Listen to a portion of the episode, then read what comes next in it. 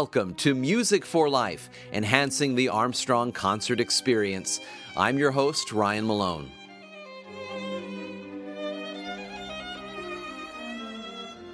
In today's episode, we will explore the triumphant Second Symphony by Sergei Rachmaninoff and why it was such a triumph for the composer.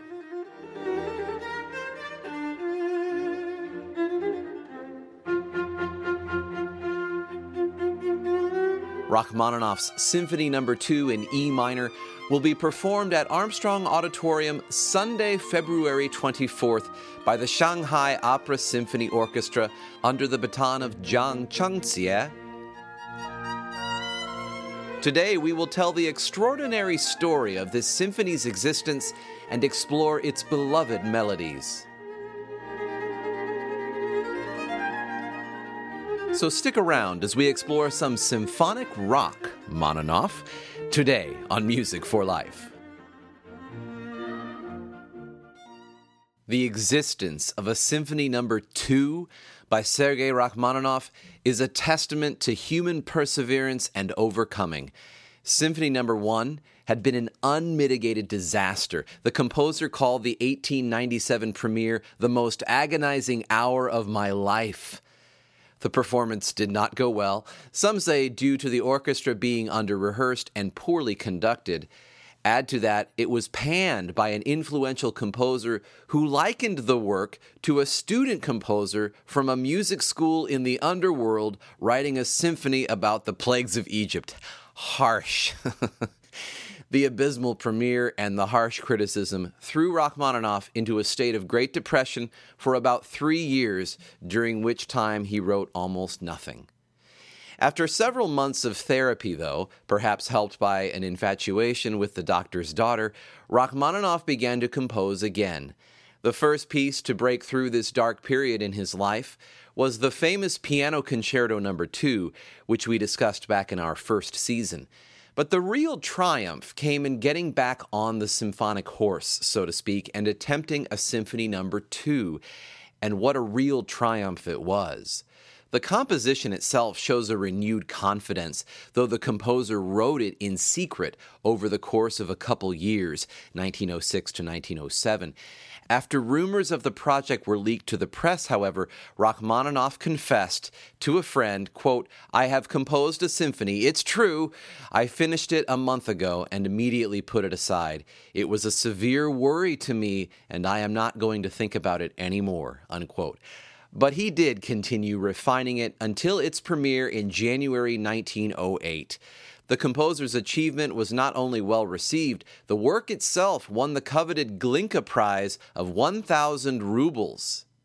The whole work lasts just under an hour, an epic length for any symphony, and a little too long for us to play the entire work on this program. Some conductors started implementing cuts, to which Rachmaninoff apparently never objected, and which gutted nearly a third of the work's duration. Now, more recently, given Rachmaninoff's accepted stature in music history, orchestras now perform the entire work as the composer intended. Let's hear a little of the first movement to get us started, which we would expect to be a moderately fast movement with two contrasting themes, as most symphonies are constructed that way. This is the case for Rachmaninoff's Second Symphony, except that this main section is preceded by a slow four minute introduction. Before we hear that, let me introduce you to the two main themes of the movement. The A theme, the first in the main quick section, is presented in the home base key for this symphony of E minor, and it goes like this.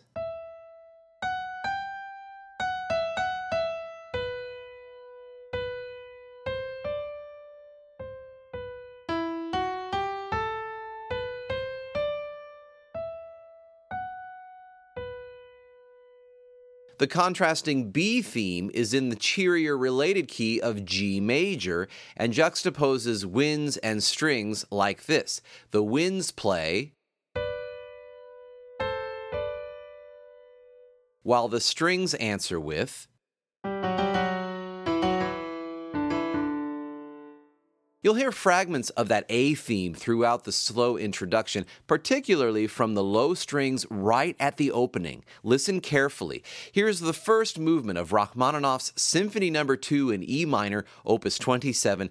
We'll be hearing a recording of Mariss Jansons conducting the St. Petersburg Philharmonic Orchestra, and we'll just listen to the slow introduction as well as the two main themes of the quicker main body of this movement, what we would call the exposition of the first movement.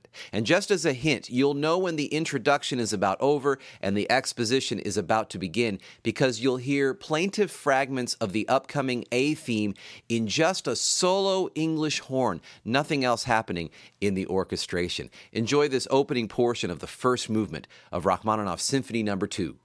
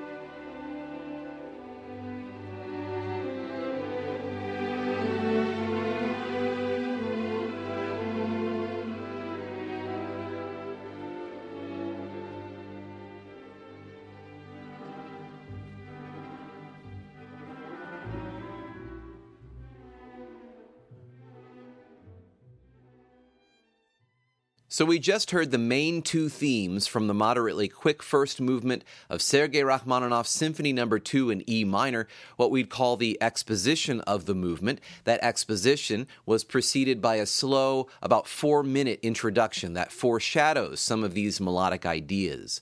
We are exploring this work today in the lead up to its performance at Armstrong Auditorium on Sunday, February 24th by the Shanghai Opera Symphony Orchestra with conductor Zhang Changxie the second movement of this work, out of four total, which is the number we'd expect of almost any symphony now, is a brisk and lively scherzo like movement.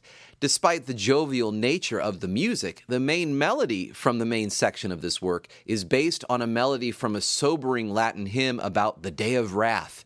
This was a theme that many composers were drawn to, and Rachmaninoff made continual use of this motive in many of his compositions.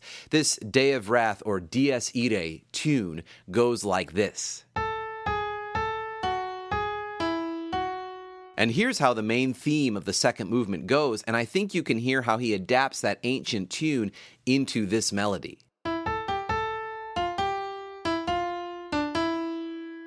And here's what that melody sounds like in the orchestra.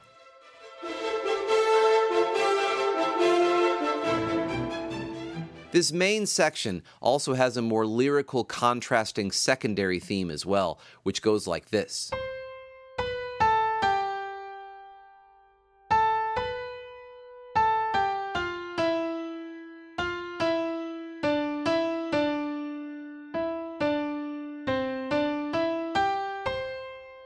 Now, after all that, the movement appears to finish quietly, but Rachmaninoff throws in a completely different middle section suddenly, marked by quick staccato string playing that sounds like this.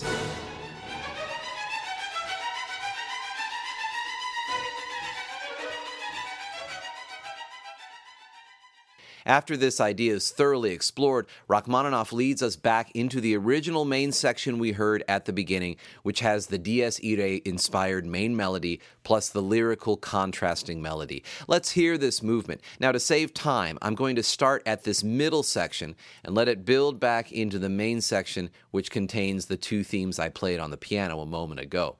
Again, we're hearing a recording of the St. Petersburg Philharmonic Orchestra under the baton of Mariss Jansons.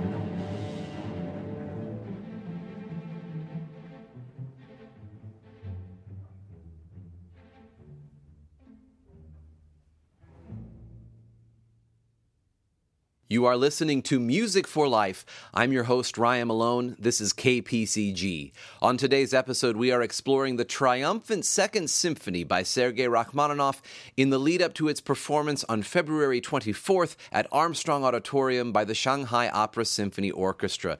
We have already discussed why this symphony was such a triumph for the composer, a testament to human perseverance and overcoming from someone who nearly gave up entirely on composing. Now we are exploring each movement of the four movement work and the beloved themes contained in this work. We just heard the last two thirds of the second movement of this symphony in a recording of Mariss Jansons conducting the St. Petersburg Philharmonic Orchestra. And speaking of beloved themes, the next movement contains probably the sweetest, most accessible tune of all. You'll hear it right from the beginning in the violins, and then from a soaring solo clarinet. This tune ended up being the basis for a popular song in the 1970s, Eric Carmen's Never Gonna Fall in Love Again. Here's the most recognizable part of the melody, which I'll play first in the orchestral setting.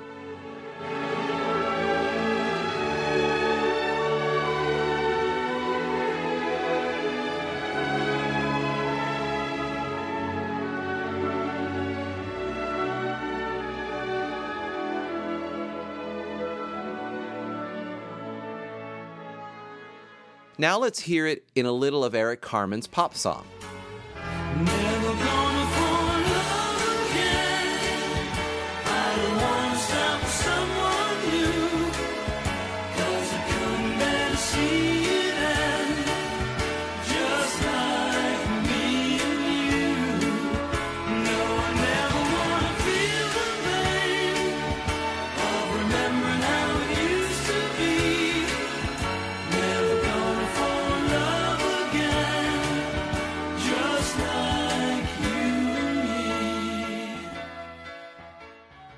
So I think it's pretty easy to hear how that song uses the exact melody from Rachmaninoff's Second Symphony.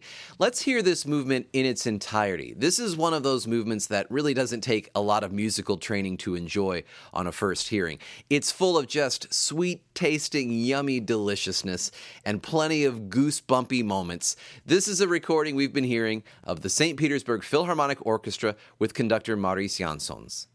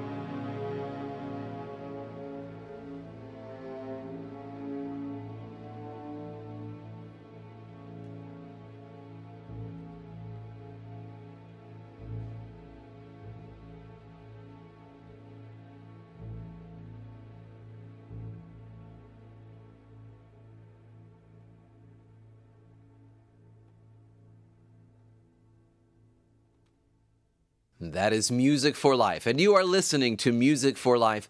I'm your host, Ryan Malone. This is KPCG. On today's episode, we have explored the triumphant Second Symphony by Sergei Rachmaninoff, why it was such a triumph for the composer, a marvelous example, as we talked about, of human perseverance and overcoming from someone who nearly gave up entirely on composing due to a disastrous Symphony Number One.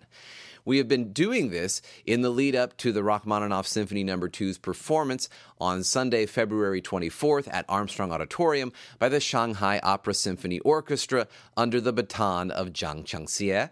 They will also be performing Tchaikovsky's extremely famous Piano Concerto No. 1, which I plan to discuss on our next episode. In that episode, we will also talk more about the conductor, orchestra, and piano soloist coming to Armstrong for this event. More information about this concert and all Armstrong Auditorium events can be found at armstrongauditorium.org. You can follow Armstrong Auditorium on social media, of course, and follow this podcast and radio program on social media at the handle Music for Life PCG. Keep those likes, retweets, and reposts coming. We also appreciate any other feedback you care to send this way. So we just heard the exquisitely gorgeous third movement of Rachmaninoff's Second Symphony, and we've been listening to a recording today of Mariss Jansons conducting the St. Petersburg Philharmonic Orchestra. We will conclude today's episode by hearing the festive fourth and final movement. Before we do, let me briefly introduce you to a few things about it. As with the other movements, there are a few contrasting themes presented, and they're gorgeous themes, as Rachmaninoff had a knack for writing really catchy and beautiful tunes. And you might even notice as the movement gets quiet and slow for a small phrase, you'll hear the violins recall that catchy tune from the third movement. And while that is happening, and on top of that, at the same time, the winds are reminding us of material from the first movement. Now, so you don't miss that, let me play you just that little snippet here.